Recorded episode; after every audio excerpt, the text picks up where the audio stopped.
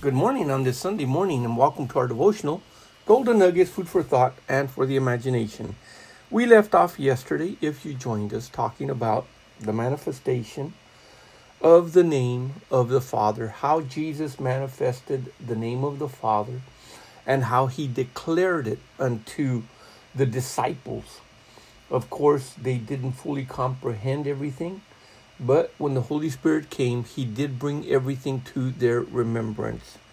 In his priestly prayer in John chapter 17, Jesus makes mention of so many powerful things.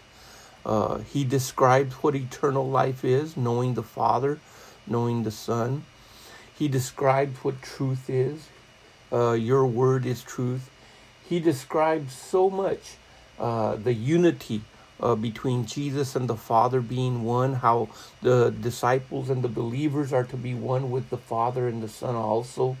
Uh, but it's the manifestation of the name of the Father and the manifestation and the declaration of that name that captures my attention. So let's look at it.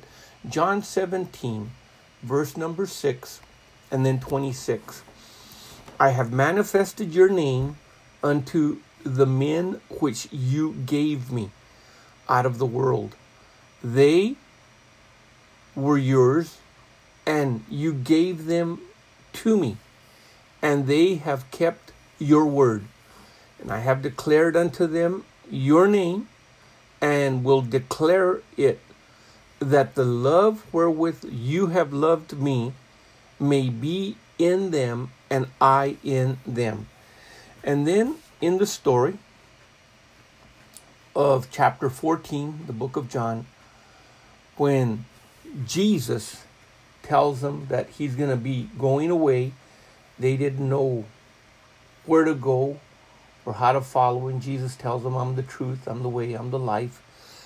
In verse number seven, then he adds to this If you had known me, notice the if you would have known my Father also. So if we know Jesus, because no man cometh to the Father but by me, by Jesus, then we will also get to know the Father. If you had known me, you would have known my Father also. And from henceforth you know him and have seen him.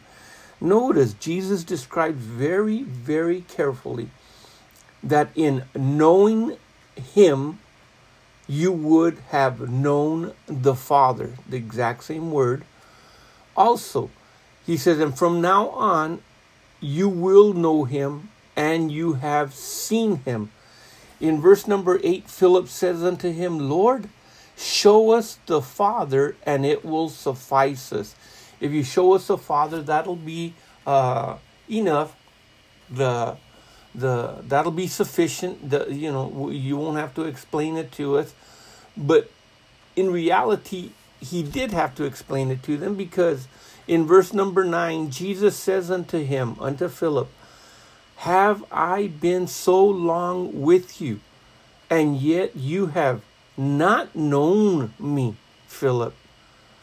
Remember when Philip, at the very beginning of the book of John, when he comes uh, to Jesus, and he that has seen me has seen the Father.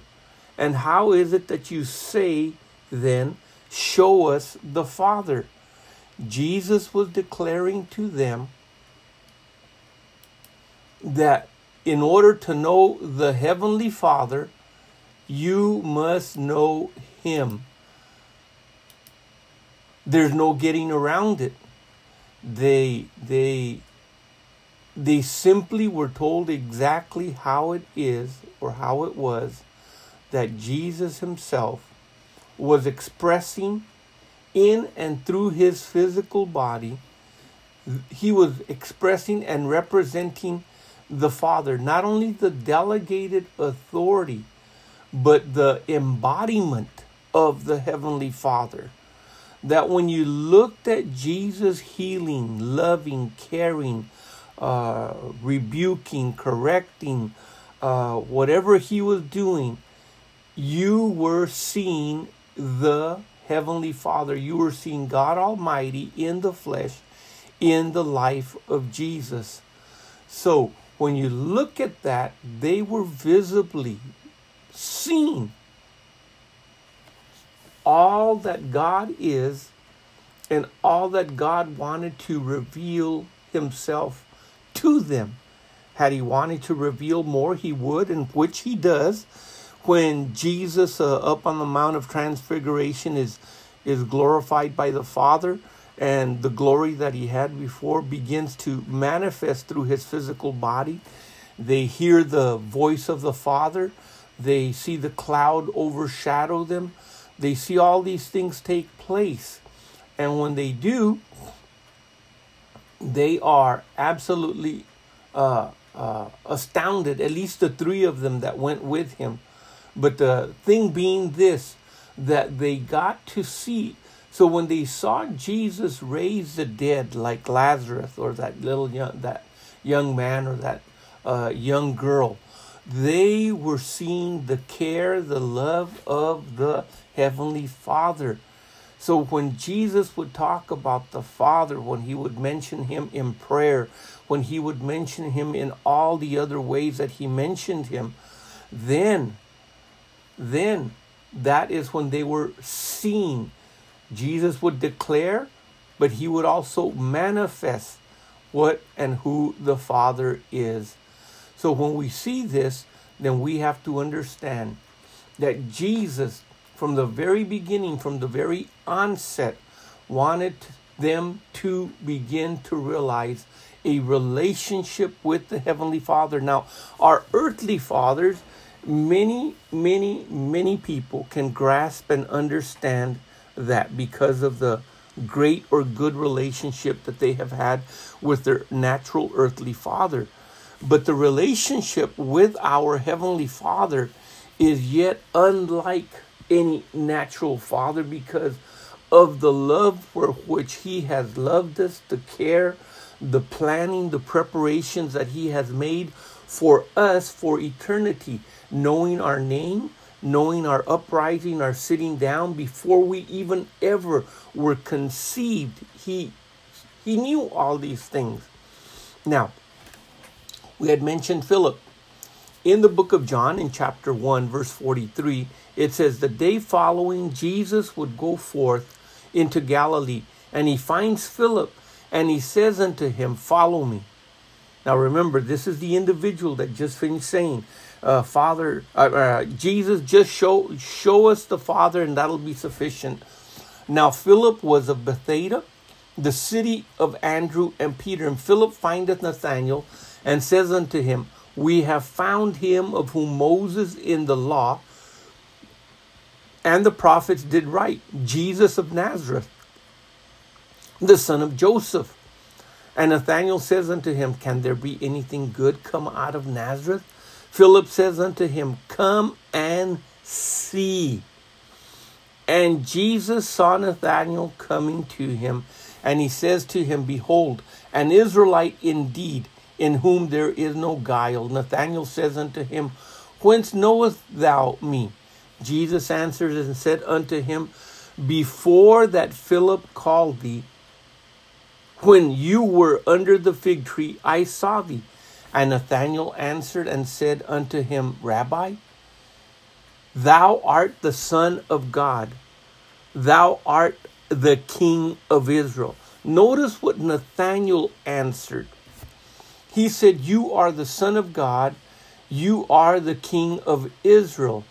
But Philip answered and said to Nathanael, Come and see, we have found him who Moses wrote in the law of the prophets Jesus of Nazareth, the son of Joseph. But yet, as I said, Nathanael, he looks at Jesus and sees something so different. Nathanael answered and said unto him, Rabbi, thou art the Son of God. Where did he get this from? You are the King of Israel. Remember, when Peter in Matthew chapter 16 he says, Who do men say that I am? And, you know, they say, Well, they say you're Elijah, you're one of the prophets, you're this, you're that. But Peter says, You are the Son of the living God. And Jesus says, Flesh and blood has not revealed this to you. But this has been revealed to you by my Father which is in heaven. This has been revealed. You have been given this revelation. Here we see that Nathanael answered exactly.